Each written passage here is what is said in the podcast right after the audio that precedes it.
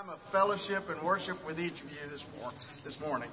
We welcome our guests especially today and want you to know that you're very important to us and we're glad that you're here. Uh, let me remind everyone to uh, uh, fill out our attendance sheets if you wouldn't mind so we can have a record of your attendance uh, this morning. Also, go ahead and take your phone and check in on social media. Let us uh, let everybody know that you're here today. And uh, a few announcements I'd like to call to your attention. First of all, I want to thank our men's class for a great breakfast this morning. Uh, wonderful job, guys. We really appreciate it. You, it was very, very good. So thank you. Now, uh, we have a blood drive that's coming up uh, in about a week and a half on February the 19th. And so, if you would like to volunteer or if you would like to make an appointment to uh, uh, to, to, don- to donate blood, then see Jika and she will sign you up. Uh, also, Ash Wednesday is coming up on February the 26th. That'd be the, the following week after that. And we will be hosting uh, our Ash Wednesday service here at Community Baptist Church along with uh, First Christian Church. Uh, we collaborate on some services through the uh, through the year, and this is the one that we will be uh, hosting here at Community Baptist Church, and that will be at six o'clock on Ash Wednesday. So we will not be having dinner that night and uh, and changing our schedule around a, little bit. And also, uh, speaking of our Wednesday programs, on uh, this week we will be finishing the book Holy Envy. So go ahead and read it through the end of the end of the book there, and we'll fin- finish the book this week. And then next week uh, we'll have a special guest. His name is Hussein Abu Dikr, uh, who is a, an employee at the hospital. He's a Muslim and he's going to come and uh, talk about his religion and uh, answer any questions that we may have about him. So we, we look forward to that as well. Put that on your calendar. Hope you can come there. Um, we are, rem- are reminded in our scriptures time after time after time again to love our neighbor. And so let me invite you to do just that now as we stand and as we share the love of Christ. I know it's flu season, so if you don't feel like uh, shaking hands, bump elbows. no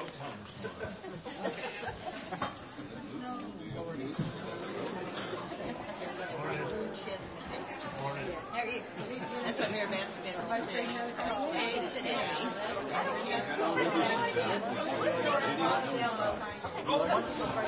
she said, honey wants We'll see. we'll see. Yes. Anyway, she said. I love that song. Okay,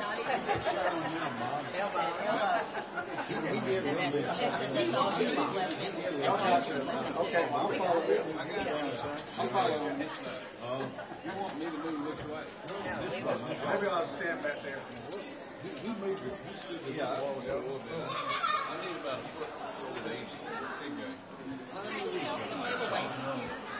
No, she's here. You can talk to her right now. Yeah, I got room. Got plenty of room. Ah, I got the Lord,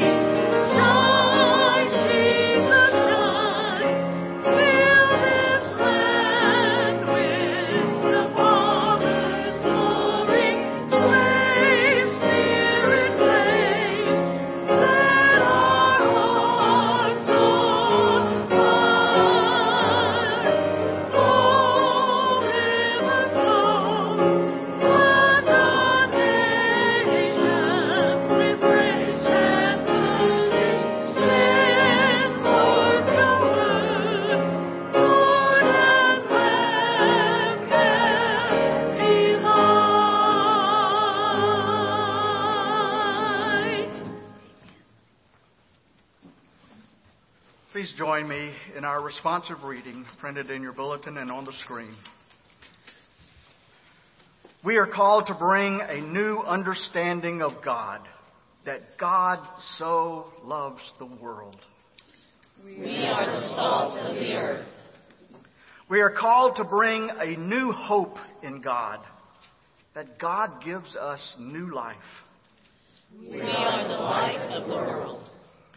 We are called to follow the commandments and the law. The law of God is to love God and to love one another. Come, let us be the salt of the earth, the light of the world. Come, let us love one another with the love of God. Let us join together in our love of God to worship and follow Jesus. Amen.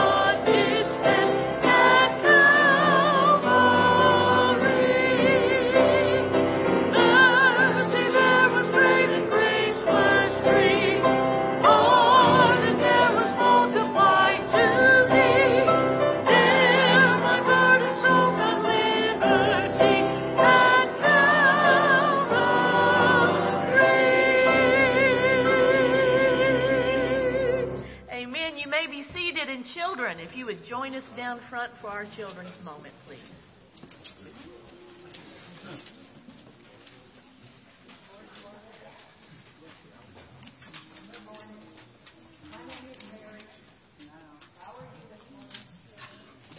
Good. Here's my question for y'all. Do y'all have rules at your house or at school? You do? What are some of the rules that you have? Yes, sir, Mr. Davis. You have to clean up your rooms when you make a mess. That's a rule at my house, too. And I'm the only one that lives there. Everett, what's a rule at your house or at school?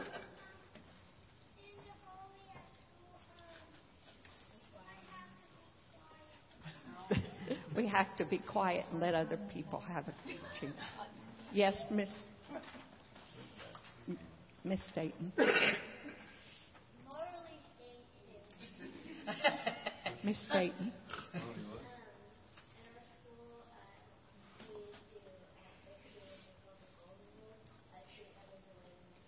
That's awesome. You have the golden rule at your school. That's that's pretty awesome. Yes, Miss Owen.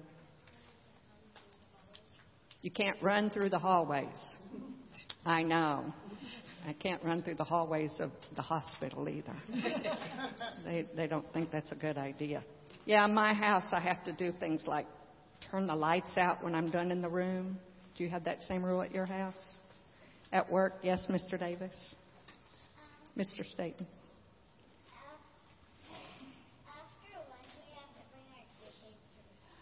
That's another one. Yes, after you eat, you have to bring your dishes to the sink. In my house, I have to put them in the dishwasher. That's a rule at my house. Those are all really good rules. Now, the adults have laws we have to obey. Do you know any of those laws that we have to obey? Yes, Marley? No texting while driving. That's an awesome one. Yes, sir. What do we do when the light turns red at an intersection? Everett. Stop. We have to stop. What if there's a, a red octagonal sign? What do we have to do? What do we just shout it out? Stop. Stop. And can we just go any speed we want to in the car? No, we can't speed. We have to obey the speed limit. Now, can I come into your room and just take anything I want? That's stealing. So there are some laws that we have um, that that tell us how to behave. Now, I'm always curious. I wonder why we have all these rules and these laws. Do you know why? Why, Marley? For protection.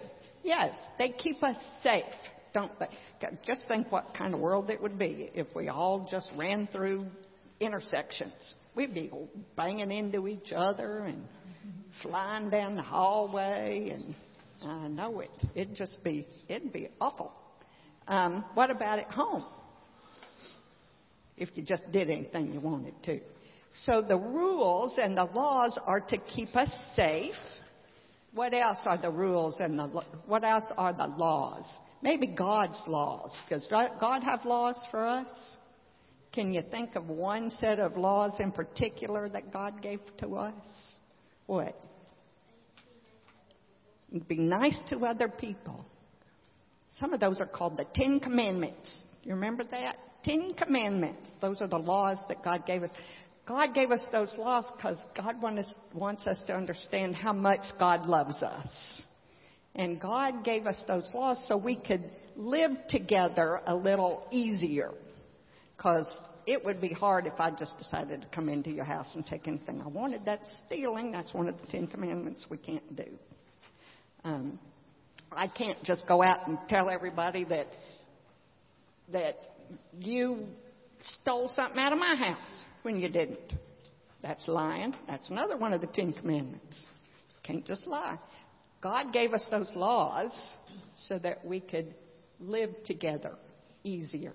The golden rule, like Marley was telling us. So God loved us enough to give us those laws so that we can live together easier. Um, God loves, must love us a bunch, huh? And when we obey those laws, what does that say to what does that say about us? Does it say we love each other a little bit more? When I can obey the laws that's going to keep you safe and so we can live together a little easier? What's Friday? What's Friday? Shout it out. French Friday. I love French Friday. Thank you, sir. What's Friday? Valentine's Day. Not only do you get French fries, you get chocolate, I'll bet. Friday is Valentine's Day. Valentine's Day is a day that we celebrate loving each other. And we can celebrate loving our families. We can celebrate loving our friends. We can celebrate loving our teachers and our coaches and our coworkers and our church friends. And we can celebrate loving every single body on the planet.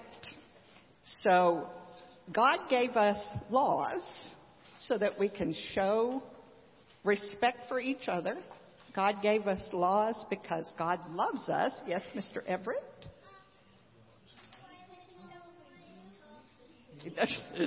That's, that's oftentimes true. God loves us, and on Friday we're going to celebrate that love. Hot diggity dog. Um, hot diggity dog. So we're going to start today celebrating Valentine's Day. So y'all get to come up here and pick a thing. I got I got different flavors. Y'all come on. What flavor do you want? I've got you just are awesome. Here there's one. If you would rather have one of these. Oh Which one of these do you want? There's one that's got kisses in there if you'd rather have kisses. There's let's see. Reese's peanut butter cup.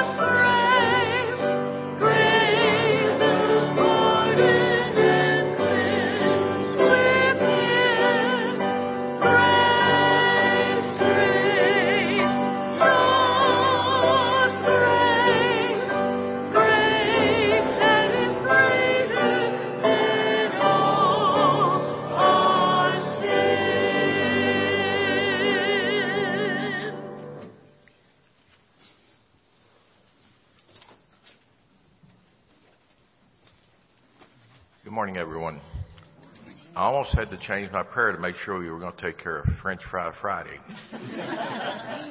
but uh, please bow with me. Dear Lord, as we gather here to give thanks for all that you bring into our lives each and every day, we wish to want we want you to wrap your arms around those who are in need of that extra care today for themselves and their families. Now bless these tithes and offerings for the good work that they do in your name. Amen. Amen.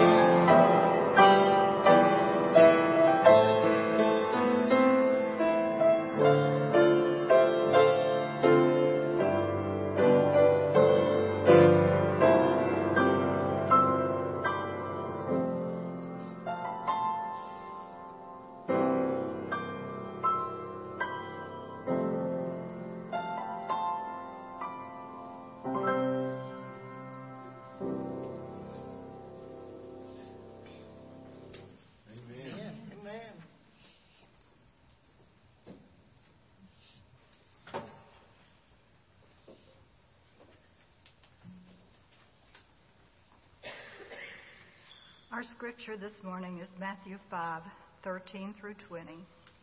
You are the salt of the earth, but if salt has lost its taste, how can its saltiness be restored? It is no longer good for anything, but is thrown out and trampled underfoot. You are the light of the world. A city built on a hill cannot be hidden. No one, after lighting a lamp, puts it under the bushel basket, but on the lampstand, and it gives light to all in the house. In the same way, let your light shine before others, so that they may see your good works and give glory to your Father in heaven. Do not think that I have come to abolish the law or the prophets. I have come not to abolish, but to fulfill.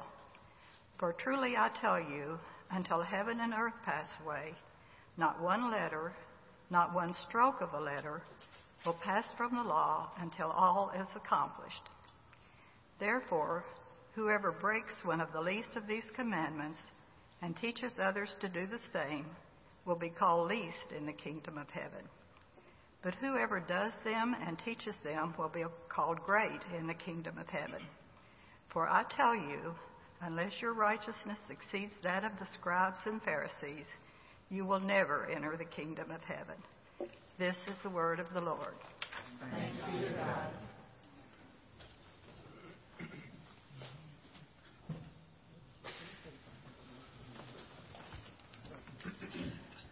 Our message and song this morning is a hymn out of your hymnal. And I invite you to join us if you would like to sing along or just follow along. You'll find it on page 609. 609. 609. And the reason, the, the title of this is Wonderful Grace of Jesus. And we've been holding on to this since October 27th, which I have the, bullet, the bulletin from October 27th right here. And on that day, um, our fabulous piano player, she played Wonderful Grace of Jesus as the offertory. And the pastor made the comment about that was a wonderful old hymn that usually you start out well, but then you get lost. I'm a very competitive person, and I took that as a challenge. I took that as a personal challenge. So we're going to sing it this morning, and we will not get lost. We invite you to follow along or sing along with us. Um, and to let you know the little changes we're making so you don't get lost. We're going to start with the chorus, then we'll sing the first verse and the chorus, and the third verse and the chorus. And right after each chorus, Jika will play a short interlude before we come back with the verse. So, wonderful grace of Jesus. We invite you to sing along and not get lost.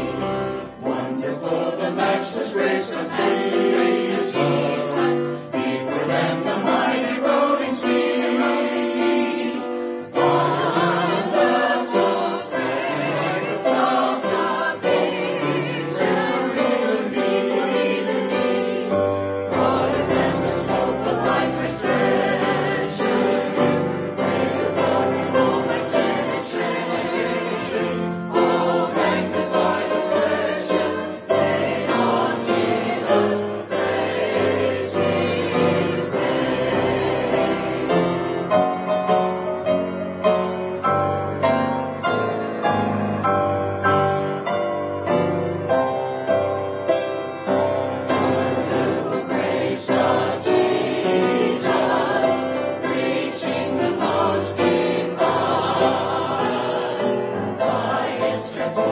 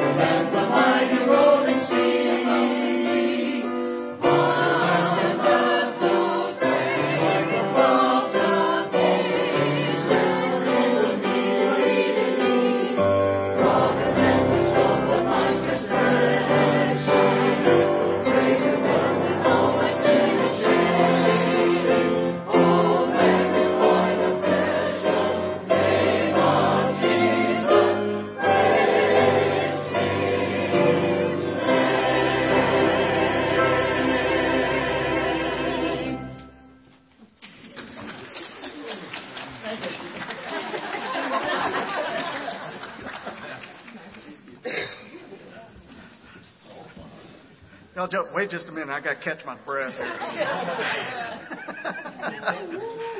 uh, I love it when I throw the, gaunt, the gauntlet and it's picked up and the challenge is met. By the way, the little interview help, inter, interlude helped them. okay, how many of you would consider yourselves to be law-abiding citizens? Keith, I know that you're retired, but are you taking names of those who don't raise their name? Your, your wife? okay. Most of us generally take it for granted that, that most of the laws in our society are, are good laws. They're reasonable laws, and, and we're generally thankful for them. I mean, laws are important. Laws keep us safe. Like what Mary was saying just a moment ago. Laws keep us safe, and they give us some structure for an orderly society. But every once in a while, we come across a law that has unintended consequences. For example, most states have laws that are designed to protect the general public from people who have previously committed a crime. And one way they do this is by limiting the types of, of jobs that former criminals can have or allowed to have. One example that I, that I saw was that the state of Ohio has over 500 laws to ensure that former criminals can't do things like vote or work at a racetrack or cut hair or sit on a jury or uh, uh, provide hospice care or deal in livestock or real estate or even obtain a license to repair air conditioners. The American Bar Association did a study to see how, just how many laws like these are on the books related to keeping former criminals out of certain jobs. And they discovered that there are over 46,000 laws across the United States that limit the activities of former criminals.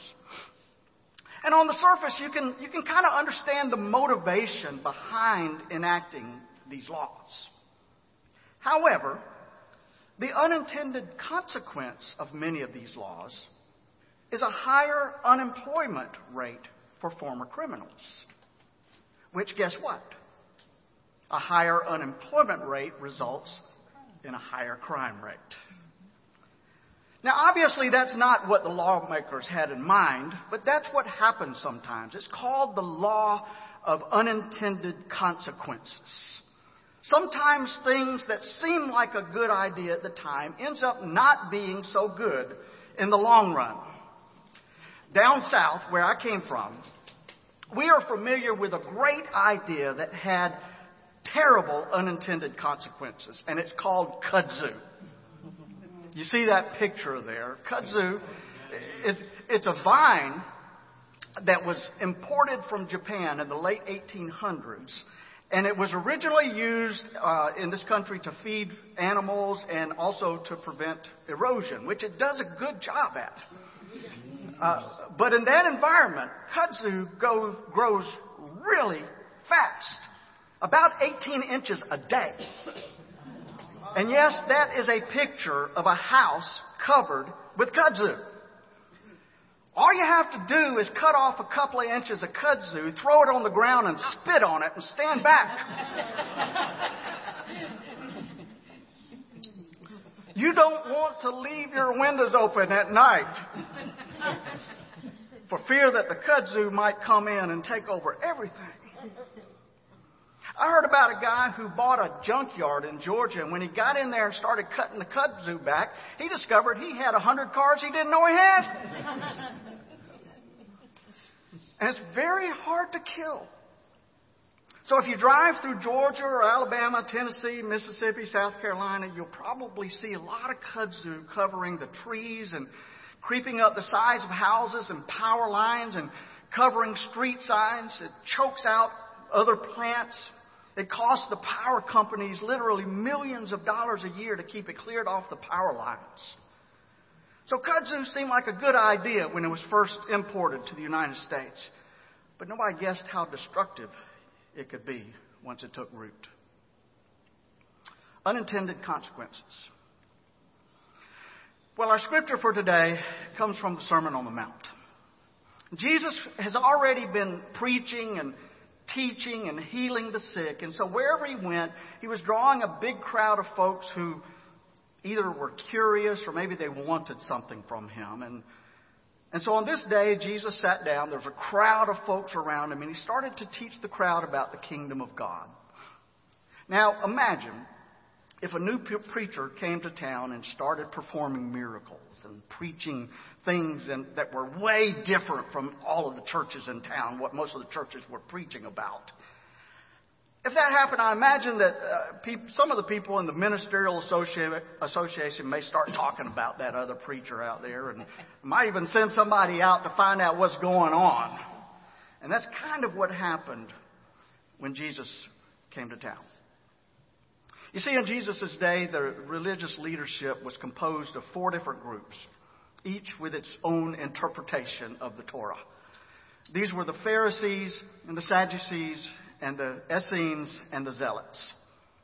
The Pharisees were very strict adherents to follow, following their traditions and laws, and so they were looking to the past for their standards and beliefs.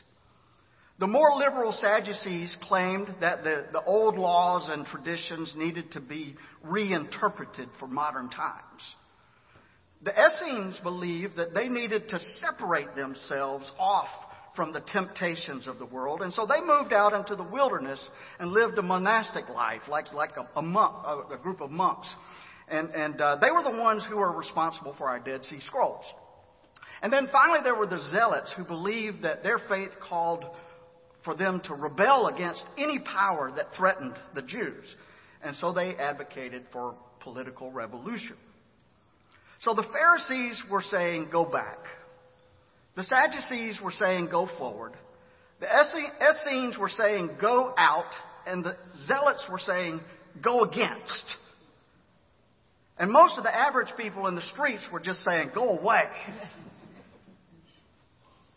I'm sure they got tired of all of these religious leaders telling them, you got to do this or you got to do that in order to know God.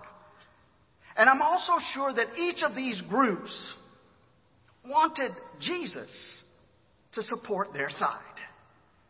It would have been a real coup to claim this young upstart as one of their own. But Jesus had other things in mind. It reminds me of an old story that some of you may have heard before about a country preacher who had a teenage son who was trying to decide what he wanted to do when he, uh, with his life when he graduated from school. And so one day when the boy was off at school, his father decided to try a little experiment. He went into the boy's room and he placed three items on his desk. One was a Bible, one was a silver dollar, and the other one was a bottle of whiskey. Now then, the preacher said, I'll just hide behind his door, and when he comes home after school, I'll watch, and I'll see which of these items he picks up. If he picks up the Bible, he's going to be a preacher like me. If he picks up the dollar, he's, he's going to be a businessman. But if he picks up the whiskey, he's going to be a drunkard. A no good drunkard, and Lord, what a shame that'll be. Well, when his son came home, preacher hid behind the door and he watched as the, his son came into the room and the young man stood there. He spotted the objects on his desk and he studied them for a moment. And then the moment of truth arrived. The young man picked up the Bible and placed it under his arm, and he picked up the silver dollar and put it in his pocket. He uncorked the bottle and, and, and uh, took a big gulp of whiskey, and the old preacher whispered to himself, Lord have mercy, he's going to be a politician.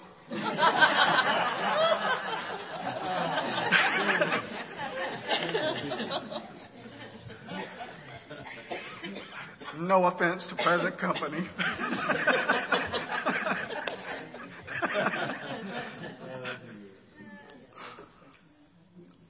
crowds of people surrounding Jesus that day, they were waiting to see if Jesus would be a politician, to see if he was going to shape his message to please his listeners. Would he please the Pharisees, the Sadducees, the Zealots, or the Essenes? Well, my guess is that he shocked them all. Listen to his words in Matthew 5. Do not think that I have come to abolish the law or the prophets. I have not come to abolish them, but to fulfill them. For truly I tell you, until heaven and earth disappear, not the smallest letter will disappear from the, the law until everything is accomplished. Therefore, anyone who sets aside one of the least of these commandments and teaches others to do so will be called least in the kingdom of heaven. But whoever practices and teaches these commands will be called great. For I tell you that unless your righteousness surpasses that of the Pharisees and the teachers of the law, you will certainly not enter the kingdom of heaven. Wow. And what's going on here? I mean, on some occasions, Jesus seems like a wild eyed radical welcoming prostitutes and tax collectors and all kinds of riffraff into the kingdom of heaven and saying things like, You have heard what our forefathers said, but I tell you this. But here, he sounds like the most dyed in the wool traditionalist ever saying that you can't enter the kingdom of God unless you are more righteous than the Pharisees? Well, who can be more righteous than the Pharisees? That's impossible. Righteous living was their specialty. And now you're saying that we have to be more righteous than they are before we can enter the kingdom of heaven? We might as well give up now. And I believe that that is exactly what Jesus wanted them to feel. Whether they were Pharisees or Sadducees or Essenes or Zealots or just ordinary folks like us, I believe that Jesus wanted them to rethink the role of the law in their lives. So, what is the law all about? Well, the law was given in order to bring us into a relationship with God. The law was not created in and of itself or for itself. It was created to keep God's people in a safe, harmonious relationship with God and with each other. The law was an expression of God's protective love for us. But after a while, people started ignoring the relationship that God wanted, and they became fixated with the law, the law itself. Let me give you an analogy. There's a shopkeeper in London um, that I read about recently. His name is Sohan Singh, or Singh. And this shopkeeper has banned all customers from his grocery store. He says that he was forced to do this because his customers had such bad manners. First, he banned smoking, and then he banned cursing, and then he banned uh, uh, baby strollers, and then pets, and finally he banned customers altogether. And now shoppers have to look through the window and to spot the items that they want and ring a bell and be served through a hatch in the door. I've lost business, Singh says, but I am a man of principles and I stand by my decision. And I can sympathize with some of Mr. Singh's principles, but you know what? Stores were created to serve customers, right?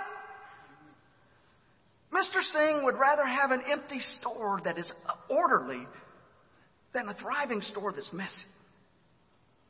I'll be interested to, to see how long he's in business. Well, the religious leaders that Jesus clashed with had replaced a loving relationship with God with a set of rules. They were obsessed with a rigid obedience to the law rather than a loving relationship with God. The very first law given by God was all the way back in Genesis 2, in the Garden of Eden. God created a, a, beautiful, orderly, fruitful world for Adam and Eve to enjoy. And in Genesis 2:15 we read that God had one rule, one law to protect Adam and Eve in this perfect world. You are free to eat from any tree in the garden except for the tree of the knowledge of good and evil. For when you eat from it, you will die. Now, let, me, let me ask you something. When God told Adam and Eve that there was a tree in the garden that was poisonous, and that if they ate from it, they would die, was God threatening them? Or was God warning them of what would happen if they ate from it? I believe God was warning them. Adam and Eve were created to live in a, a close, fruitful relationship with God and with each other. And they were created to live in freedom so long as they lived under the protection of God's one law. But Adam and Eve did not trust God enough to honor that relationship. And by disobeying that one law, their relationship was tarnished. Later on, God gave the law to Moses as a way to govern the relationship with God and, and with each other. And God's law was always, always, always rooted in love.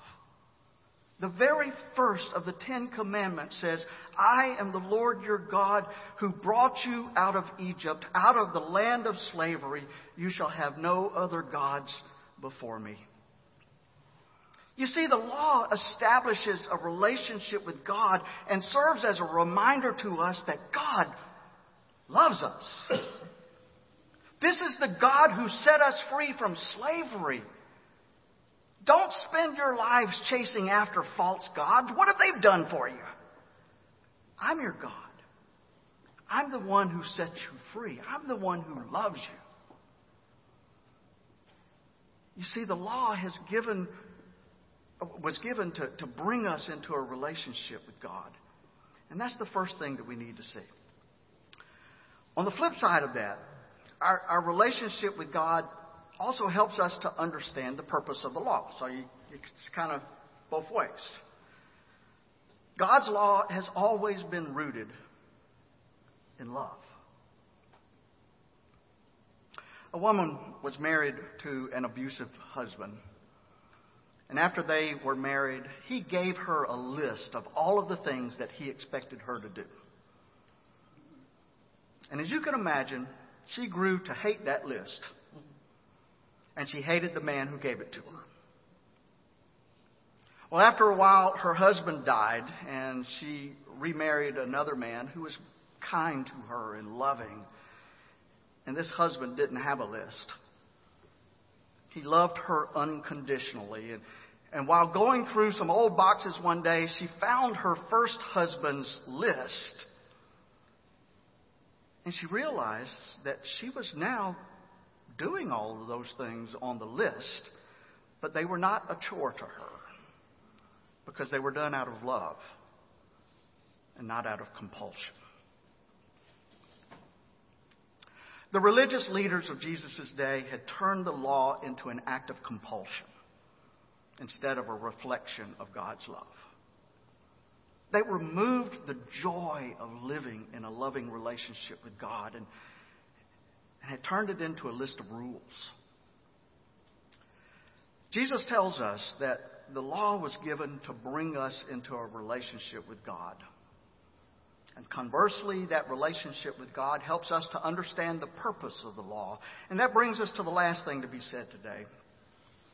And that is that Jesus fulfilled the law by giving us his righteousness so that we could enter his kingdom. That's the meaning of grace. That's what Jesus meant when he told us that he didn't come to abolish the law, but to fulfill it. He fulfilled the law in his life by living in a perfect relationship with God. And he fulfilled the law in his death when he took on the penalty of the law, death itself and bestowed upon us his righteous, his righteous relationship with God so that we could have eternal life. So, to all of those who think that they will never be good enough to earn their way into the kingdom of heaven, you're right. Give it up. You failed before you even started. But that's the good news. You see, we could never be good enough to fulfill all of the requirements of the law. But Jesus was good enough. And like a lamb led to the slaughter, he took the penalty for us and gave us his goodness, his righteousness in its place. So, do you want to stand before a holy God one day and claim that you're good enough to enter into the kingdom of heaven? Good luck with that. Or do you want the perfect Son of God to stand in your place and open the gates of the kingdom for you? I don't think I can cut it with the former. I'll take the latter. Thank you, Jesus, for your grace. Amen. Hmm.